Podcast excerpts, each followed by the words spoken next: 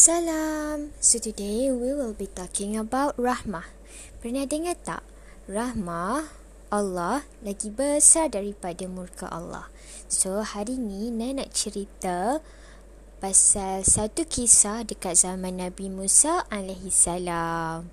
Nabi Musa alaihi salam turut dikenali sebagai kalam Allah sebab Nabi Musa boleh bercakap straight forward to Allah. Okay. So, pada suatu hari, ada seorang makcik tua pergi jumpa dengan Nabi Musa AS. Dia ketuk pintu. Tuk, tuk, tuk. Dia cakap, wahai Nabi Musa, hmm, dia ni dah tua tapi still tak ada anak. So, boleh tak tolong tanyakan dekat Allah uh, bila dia nak dapat anak? Boleh ke dia dapat anak? Okay. So makcik ah uh, so Nabi Musa pun cakap, "Okey tak apa makcik, makcik balik dulu. Nanti uh, dia tanyakan dekat Allah." So makcik ni pun balik. So Nabi Musa doa tanya, "Ya Allah, makcik ni nak anak. Uh, apa tak uh, apa masa depan makcik ni? Apa tak ada makcik ni? So apa Allah jawab? Allah cakap wahai Musa sampaikan dekat makcik tu. Makcik tu tak ada dia memang tak akan dapat anak So uh, Keesokan harinya tu Makcik tu pun datang Tanya So macam mana? Apa yang Allah jawab Wahai Nabi Musa? So Nabi Musa cakap dekat makcik tu Maaf makcik. Allah cakap Makcik memang tak akan dapat anak Sampai makcik meninggal. Lepas tu Lepas tu makcik tu pun cakap tak apa. So makcik tu balik dia zikir dekat Allah. Ya Rahman, Ya Rahman, Ya Rahman. Dia doa dekat Allah yang dia nak sangat anak. Lepas tu keesokan harinya dia pergi lagi dekat rumah Nabi Musa. Dia cakap, ah, Wahai Nabi Musa boleh tak tanya dekat Allah. Uh, nanti dia dapat anak tak? So Nabi Musa pun cakap, eh tapi semalam dah tanya dah dekat Allah. Allah cakap memang tak ada. Dia memang tak akan dapat anak dekat dunia ni. Lepas tu makcik tu cakap, tak apa, tolong tanyakan je. So Nabi Musa pun tanya. Tanya dekat Allah, still jawapannya sama. Wahai Musa, makcik ni memang tak akan dapat anak dekat dunia ni. Sampaikan dekat dia. So Nabi Musa pun cakap dekat makcik tu.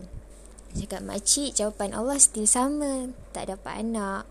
So makcik tu cakap tak apa. So makcik tu pun balik. Dia zikir. Balik dia zikir Ya Rahman Ya Rahman Ya Rahman. Okay keesokan harinya Makcik tu datang lagi. Cakap Wahai Musa Boleh tak tanyakan dekat Allah? Dia dapat anak tak? So Musa pun pelik.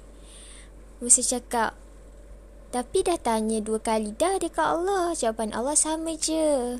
Ha, makcik tak akan dapat anak dekat dunia ni. Lepas tu makcik tu cakap, tak apa, tanyakan je. So Nabi Musa tanya lagi Allah. Allah cakap, masih sama. Makcik tu tak ada dia memang tak dapat anak. So setelah um, tiga empat uh, beberapa kali uh, makcik tu datang ke rumah Nabi Musa tiba-tiba makcik tu lama tak datang.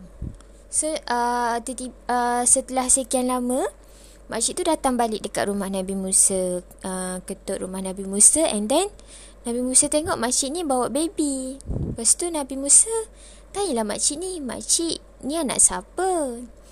Lepas tu makcik cakap Ni anak saya Nabi Musa Lepas tu Nabi Musa pun pelik lah Lepas tu Nabi Musa tanya Betul ke anak kandung ke? Ke anak angkat?